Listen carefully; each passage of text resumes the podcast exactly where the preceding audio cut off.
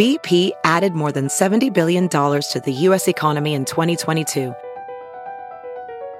Investments like acquiring America's largest biogas producer, Archaea Energy, and starting up new infrastructure in the Gulf of Mexico.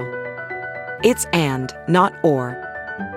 See what doing both means for energy nationwide at bp.com slash investing in America.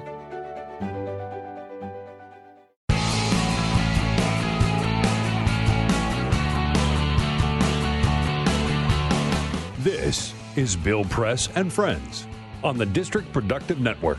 On the showdown floor with Obamacare yesterday, in fact, it was high drama with the President himself a rare a visit to Capitol Hill and an even more rare meeting with uh, both House and Senate Democrats. Uh, and of course, um, Donald Trump, who's not going to be bothered with governing. I mean, he's got more important things to do. God, come on, give him a break. He's got hotels to build all over the world. Got casinos to run and golf courses to play on and make sure they're not being flooded by climate change. He's a busy businessman.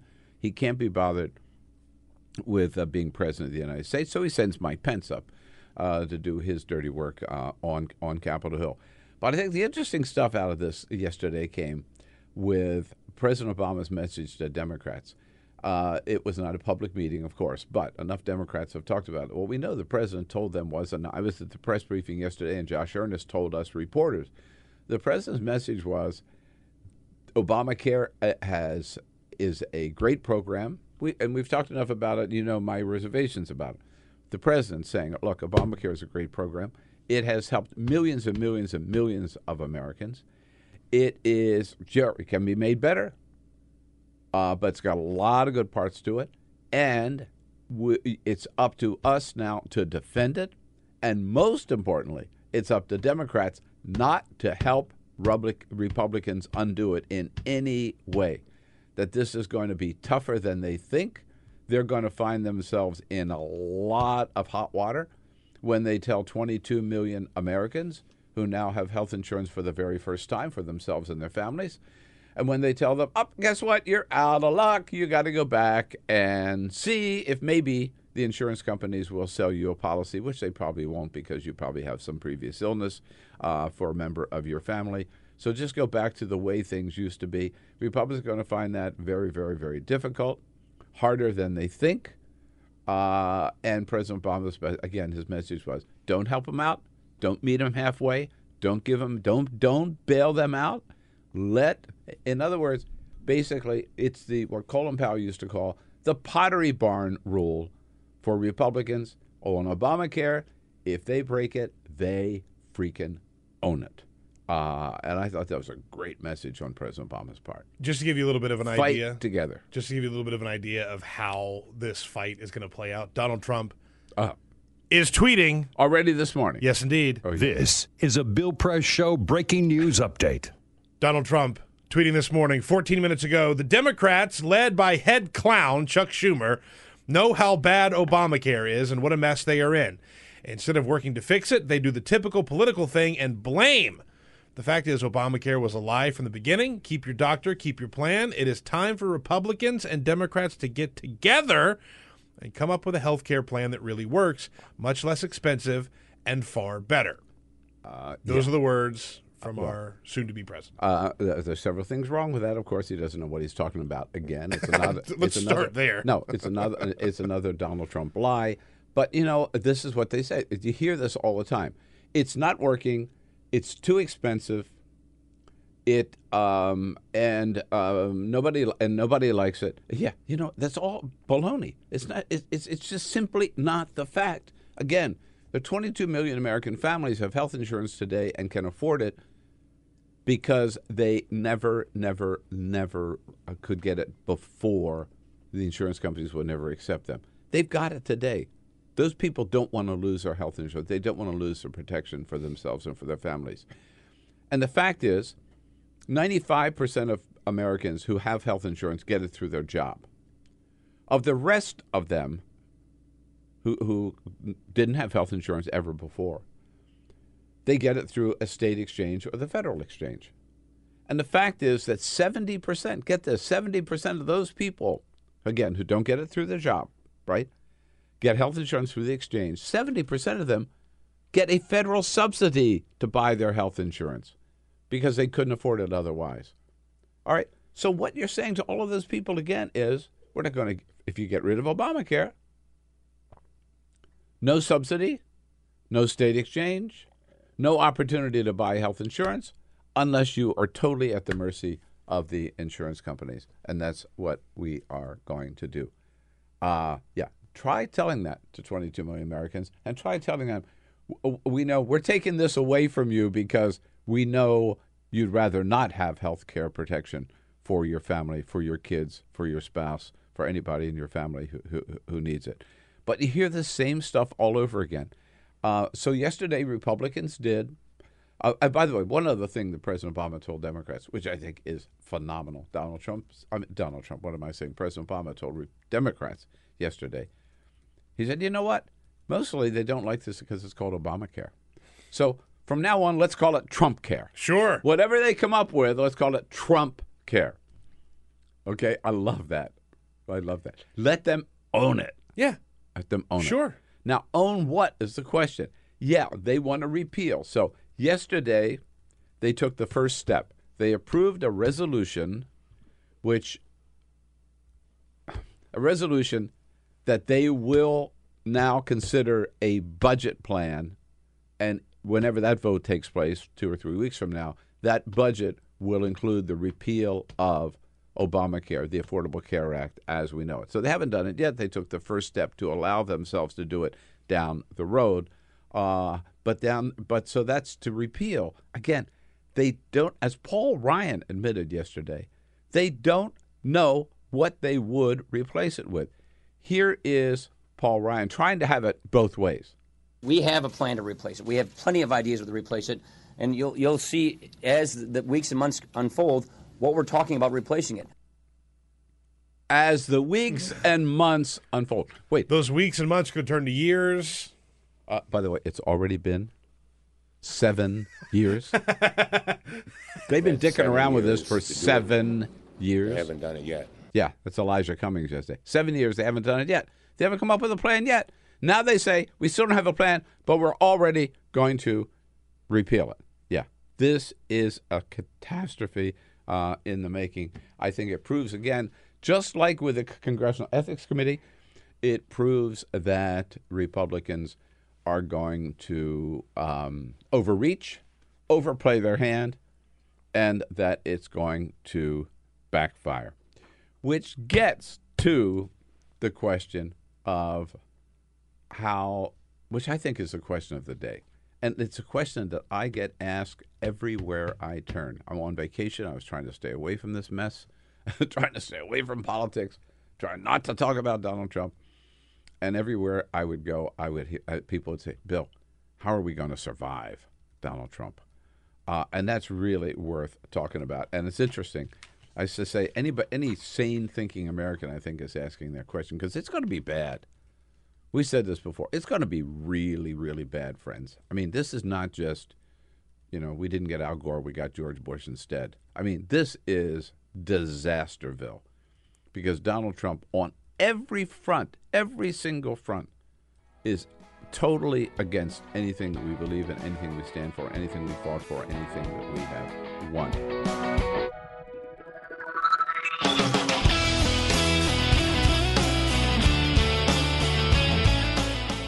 Talk about President Obama's legacy with Cornell Belcher, uh, who is uh, author of a new book called A Black Man in the White House Barack Obama and the Triggering of America's Racial Aversion Crisis.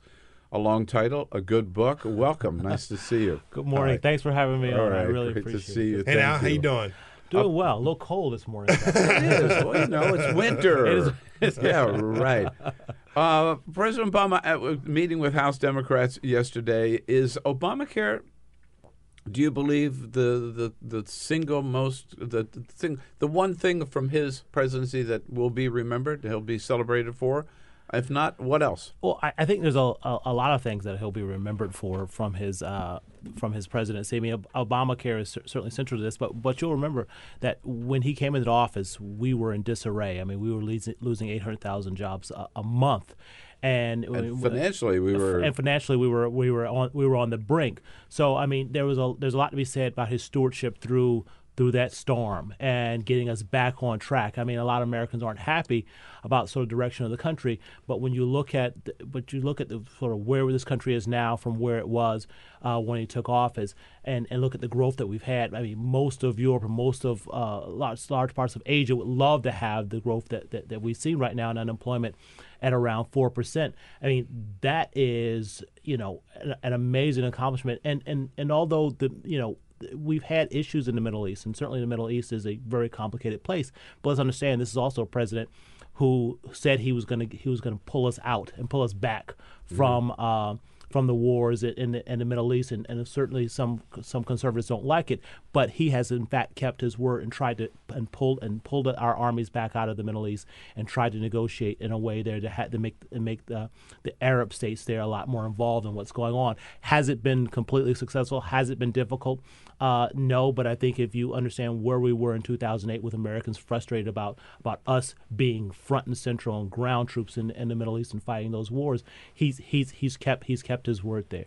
a part of his vision, one of his real goals was to be the first post-racial president, if, Oh, yes. if you will, and and that's implied uh, in your title. How has that worked out? Well, it, it has in, in in a lot of ways it, it has triggered this consciousness about the changes that are coming in, in our country. Look, Barack Obama is someone who for the first time because of the diversity and the changing demographics in this country, someone could someone could lose the, the the the white vote by by by the massive numbers that he lost it, but still win back to back majorities, right? So Barack Obama was is in fact the first president really to, to win back to back majorities, largely on the on the basis of of a very diverse changing demographic.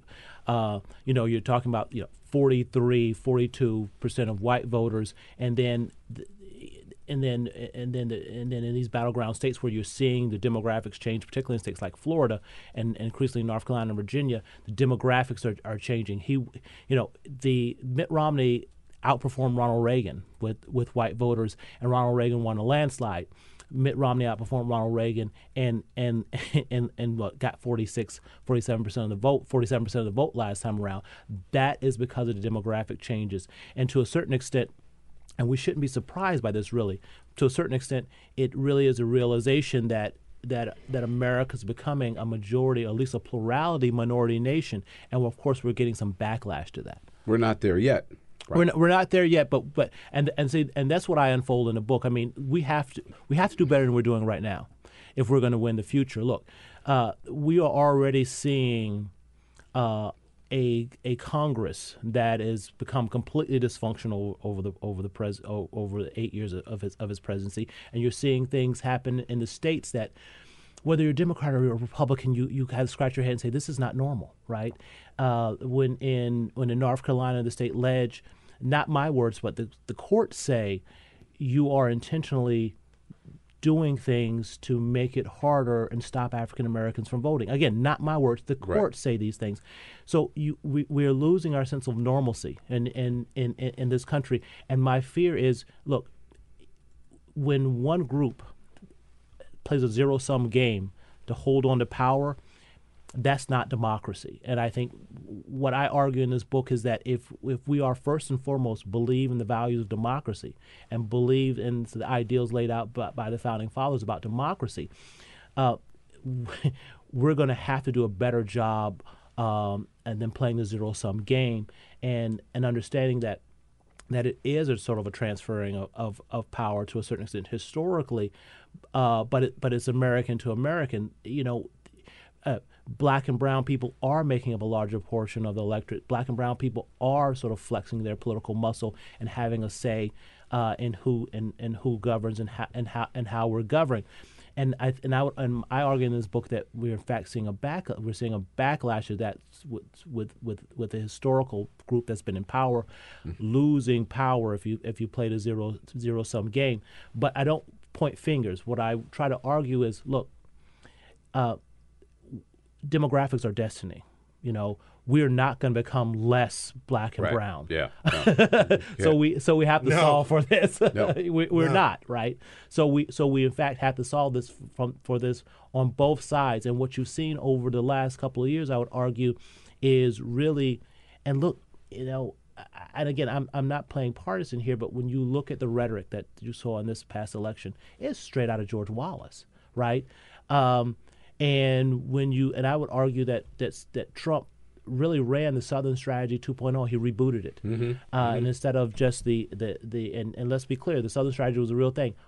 Atwater, diabolically brilliant, right? Uh, pitting one group against another has worked in American politics for a long, long time. I would it it worked less so with with Barack Obama because of the changing de- demographics, but it still was able to uh, Eh. coalesce a, a majority of the white and voters. Trump was able to reignite it. Yeah. He had reunited. He, he actually built upon it because I would argue to, to the blacks. He he added he added the Mexicans and and and and the, and the Muslims, the horde coming at the gate, coming to get us. Uh, the book is A Black Man uh, in the White House, Cornell Belcher. It's just out and uh, it's available. We'll have a li- link up on our website. It's also available uh, anywhere good books are sold, hopefully your local independent bookstore, or you always uh, go to Amazon.com. I have heard from um, um, many of my African American friends and colleagues, uh, some of the, some of the White House and the press corps, that a um, disappointment that President Obama, as the first African American president, didn't do enough about race relations. That he maybe held back a little bit because he didn't want to be seen just as the black president of the United States. Do you share that disappointment, or do you think he did everything that he could? Look, I think again, understanding where our country was. I mean, the, the, the presidency is a is a, is a, is a is a big job, right? And sort of, focus on on economics recovery and also focusing on healthcare. I mean, we, we've got a lot of back and forth about healthcare right now, but but truth of the matter is, 20 million more people do have healthcare now in this country than they had it before, and and and sure, prices are are rising. But prices have always been rising. But what they can And they're argue- rising a lot less than they're they rising lo- right we, we, we we have we have we Yeah. have we have been so he's done a lot of he's done a lot of things to sort of help working middle class uh, um, Americans but but I do put, push back on this ideal that you know he could have done more for for one group or another uh, and I and it's funny that you know I, I hear certain groups of African Americans and saying oh, he could have done more for, for blacks Yeah. uh, but that is, ex- but he couldn't have been just president of for Black America. He had to be president of all Americans, and I think he put in place policies that help rise all boats.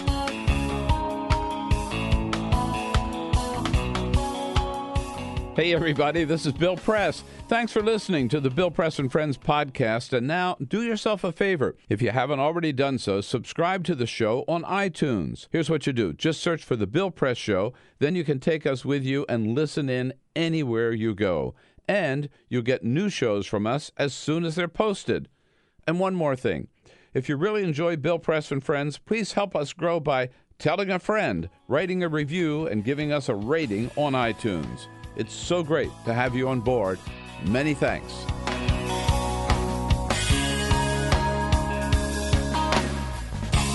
Alex Seitz-Wald, political reporter at MSNBC, good friend of the program, making his first appearance in 2017. What took you so long? Well, you know, it's. Uh, I was I was here at twelve thirty one on January first, but uh, no one was here. I don't know. I, I tried.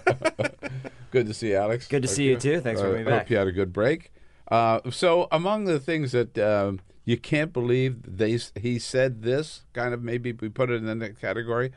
Uh, Mitch McConnell had something to say yesterday about any plans that Democrats might have to um, not to immediately embrace uh, President Trump's President now elect, still elect, but someday President Trump's first nominee to the Supreme Court. Here's Mitch McConnell.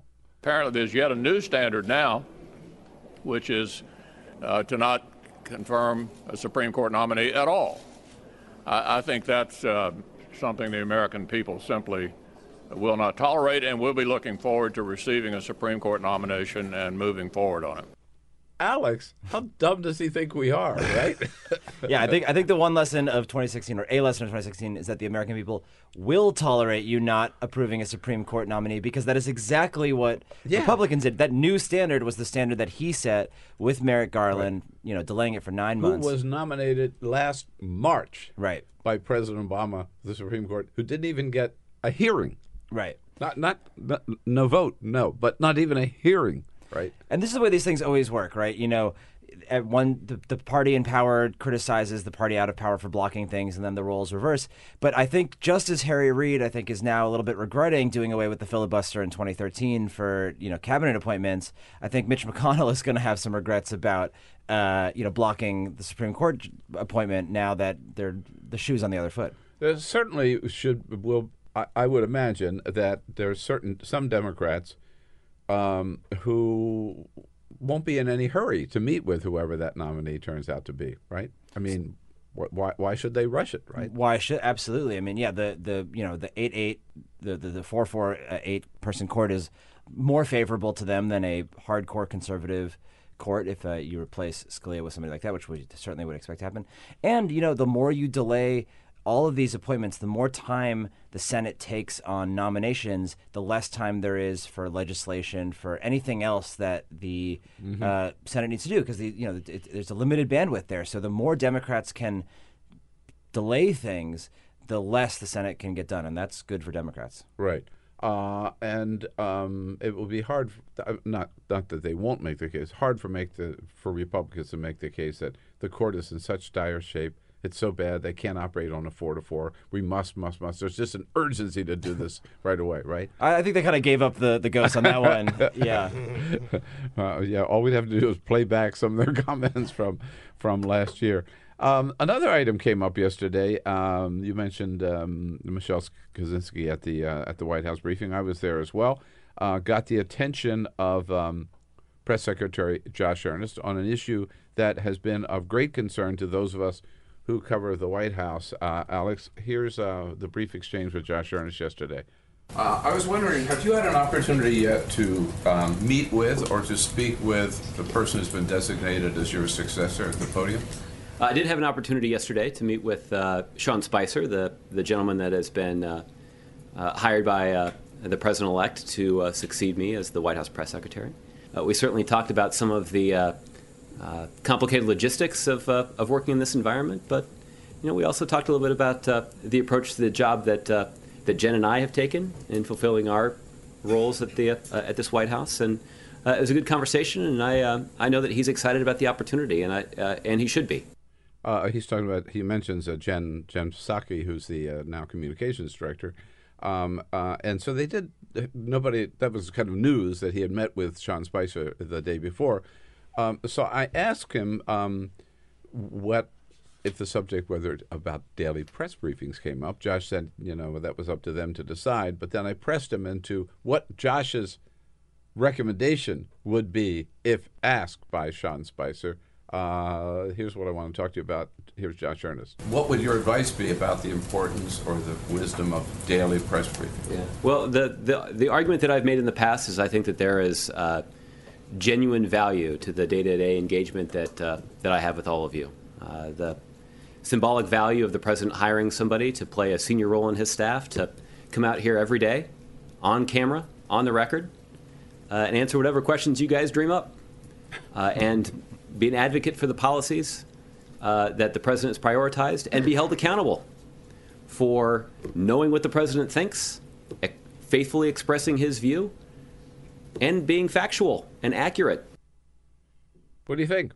I mean, I, I think that's right. And there's a lot of different kinds of press I'm secretaries. surprised. He was really strong, saying, "No, this is in our interest to hold these news confer- uh, press briefings every day." Right, right, and uh, and I, I I like what he said about the symbolic value of you know having somebody because really the the press secretary to do their job they have to be in on top meetings they have to speak with the president because they have to kind of channel what the president is thinking and it is a, a major symbolic role that that's person who you know gets to be so close to the president uh, very restricted who gets to be around the president then goes out every day and talks to the press any question they dream up as as he said Yeah.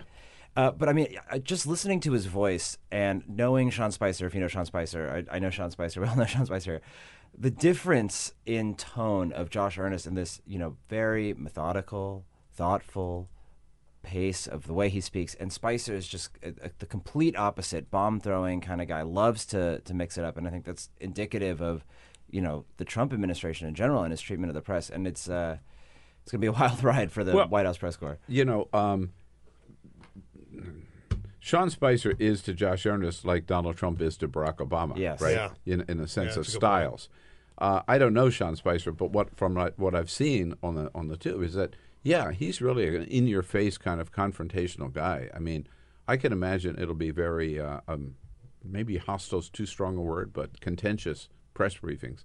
Uh, if if he has them every day, or when he has them, he's got to have some of them. Right. I mean, uh, yeah. I, could, I wonder if the roles could be reversed. I mean, you know, we it, we call them flacks, right? You're if you're the press secretary Yeah. because it's like you go out there and you put on a flak jacket and you just take hits all day, and that's the job, and you're supposed to be taking the hits.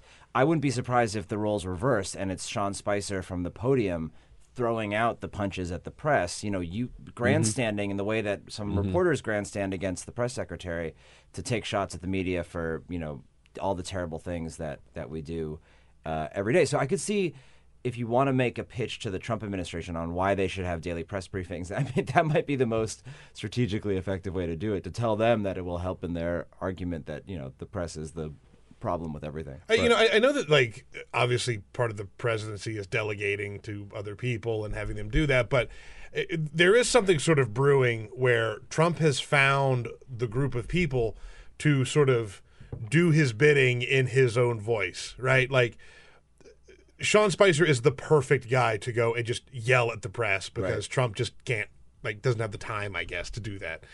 Mike Pence, when he went to the Hill yesterday, I, you're not going to see Donald Trump meeting with members of Congress and going through the nuances of the replacement for Obamacare, right?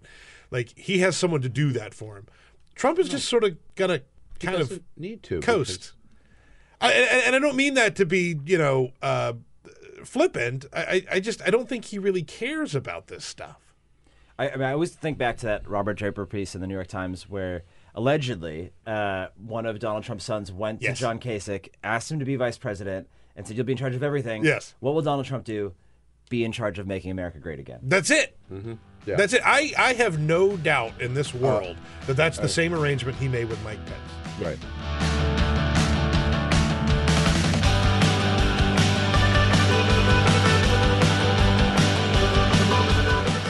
Very often we to snag some member of Congress walking by on his way to work. Uh, that's how it works. Senators, cabinet secretaries, members of Congress. Uh, uh, seriously, but we are honored to be joined this morning uh, by a good member of Congress from California, California's 36th congressional district, the great Coachella Valley, Congressman Raul Ruiz, reelected and sworn in again and back as a member of Congress. Congressman, good to see you. Good to see you. It's And an you honor to be here. You had a very, very historic meeting yesterday um, with the President of the United States, an hour and a half. Yes. Uh, and I know it was that we of the members of the media were not invited in. But what was the president's message to you, uh, particularly on Obamacare? Well, let me give you a, a little bit of a context of why uh, his meeting in particularly connected with me as an individual. I grew up in Coachella, right there in the Coachella Valley, and both my parents were farm workers. I lived in a trailer growing up. Uh, my uh, my older brother was the first to graduate from high school, and uh, a high school counselor paid for my college application because we didn't know how I was going to get to, to college, and my dad didn't know how he was going to pay for college. So I went around the community, uh, and I uh, would I wrote up a contract. I was 17 years old, and I would offer small business owners an opportunity. I said, I'm offering you an opportunity to invest in your community by investing in my education, because I promise you, I had one goal in mind. That was to be a doctor, and I said, I promise you, I will be a doctor and come home and serve the community. And so they all pitched in 20 bucks, 40 bucks. I raised $2,000 that summer, paid for a couple years worth of school books at UCLA, went to Harvard Medical School, the Harvard Kennedy School, the Harvard School of Public Health. After I finished all my training and my residency program at Pittsburgh in emergency medicine, became board certified, went back home to fulfill that promise. And my life mission has been about health equity. And it's not uh, uh, a slogan that one puts out there. It's something that I have personally lived, being on the other side of what it means to not have health insurance, what it means to to have family members who endure pain uh, because they are afraid that if they go to the emergency department, they're going to go bankrupt, um, or or you know grandparents who before was were so worried about having to pay for their medicine and just living, you know, not even check by check. It's just like dollar by dollar, and figuring out if they're gonna if they're going to eat the next day uh, because of those costs. So when I went back home, I started doing a lot of grassroots community organizing led a healthcare initiative uh, that uh, created a strategy to improve healthcare access, uh, started uh, free clinics with organizations like Volunteers in Medicine, started a pre med mentorship program. And so this is before Obamacare. right? this is before uh, uh, Obamacare. This is before me running for Congress. This is Mm-hmm. me as a community physician. Uh, and and you know I saw I saw seniors who after I would hold my community forums would walk to to big trash bins and and I I mean, being curious and caring for the senior, I'd follow her and I said, "What are you, you know, what are you doing?" Because I saw her digging in there, and she said, "Well, I'm I'm collecting cans because uh, I don't have enough for my insulin."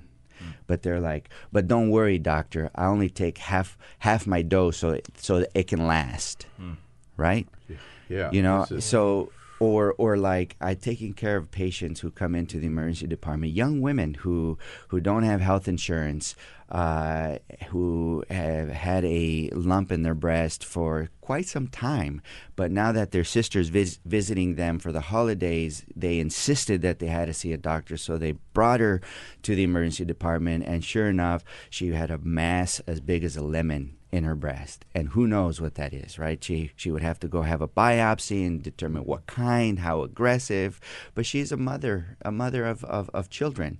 And it's these kind of decisions that everyday people have to make and go through that that that uh, that affect their lives and their children's lives their parents lives their families lives that are real that people live with stress and anxiety out there.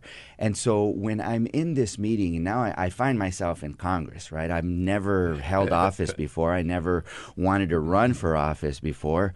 Um, but I'm in office so that I can help that young woman, so I can help that senior, so I can help my patients by fighting for health equity and all those social determinants that, that determine whether a person can live happy, live live uh, with the freedom of poverty, uh, the freedom of anxiety, uh, and and be you know liberated to fully live their full to their full potential.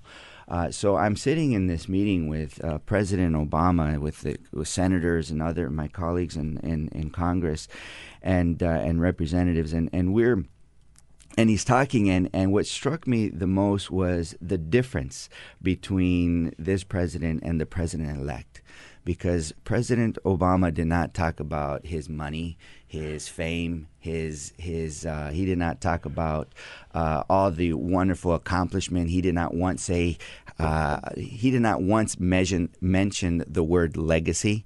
Um, what he talked about were people. We talked about uh, letters that he had read from people. There's no press there. There's no need to to say things like this for to to persuade the American public to vote for him one more time, right? Yeah. That this is about him saying this is always about the people. And this is what connected with me because this is the only reason why I stepped aside from my my passion of practicing medicine as a physician in the trenches in in the community uh, to come out here in DC, leaving my young family. I got twin girls, 21 months, uh, Oh, wow. Sky and Sage, and my my wife Monica uh, and and I love them, you know, more than anything in this on, on this earth. But uh, but it's that it's that message to serve my patients, to to to help people, and that's what the Affordable Care Act does.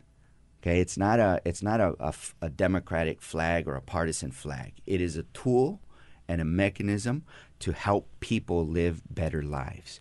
And that's what oftentimes gets forgotten in this political, ideological, partisan warfare that happens here way too often.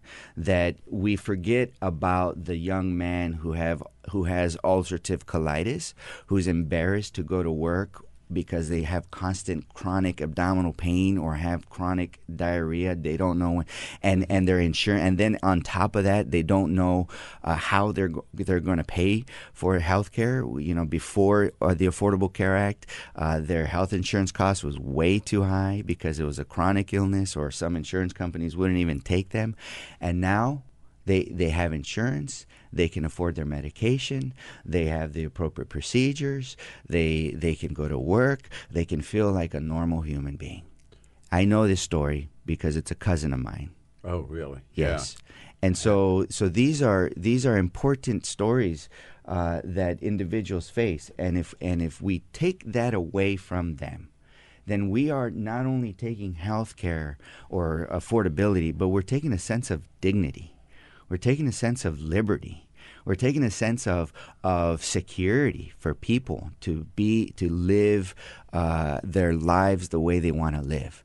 And this is very important, and I don't think the American people have fully understand, uh, except for those, you know, 20 plus million who have benefited from from the Affordable Care So, do you think the Democratic Party has failed in telling that story, in telling, getting that powerful message that you've brought to us out to the American people?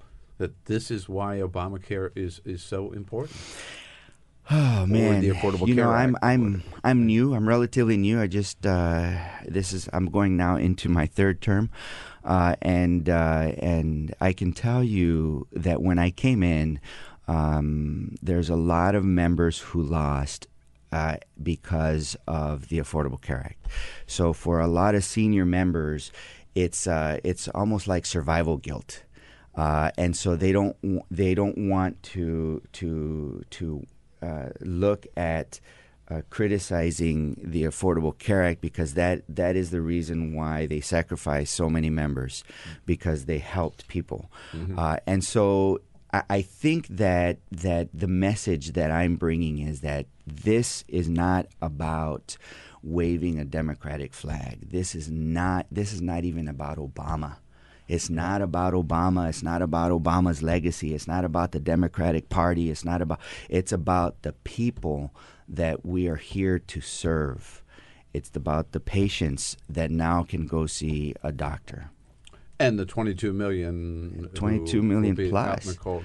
But Yeah. but uh, Alex, that is the message I think, right? That that the president carries with him Yeah. uh, every day, and I think the Democratic Party has to carry with him in this in this ongoing battle uh, over Obamacare. Yeah, and I think it's been lost in these past seven years that we've been debating this. But I, I just wonder now that we're here and the, the consequences are real because you do have people who are actually on They're this. very real. How do you now tell that story? How do you, you know, not just make it uh, this partisan battle, this this kind of litmus test of Obamacare, and Well, actually see- tell those people's story? Well, see, here's here's here's my, my my view on this is that I see myself as an amplifier of the voice of the people, and one of the the, the, the most important things that I can do is to empower the people, empower my community. So it is not just me telling my story, but if we can empower our citizens, if we can empower the the grassroots, if we can empower um, families who have been shy to tell their story or who uh, don't really participate in in policy decisions, uh, to speak up, to call their members of Congress, whether Republicans or Democrats, tell them how now you can afford that very important medication that is helping you breathe. Uh, tell them how you have noticed that you have saved, seniors have saved on average nearly $2,000 a year. And uh, on medications. Uh, talk about this in your churches, in your schools, and stuff. Is it, that is, I think, is going to be a a, uh, a a a very important strategy. But also, it's um, mem- leaders and people who have the the honor of of being able to sit in front of Bill uh, you know, in the Bill Press show to to talk about these things need to step it up and do that, and and I think that's what that's what we need to do.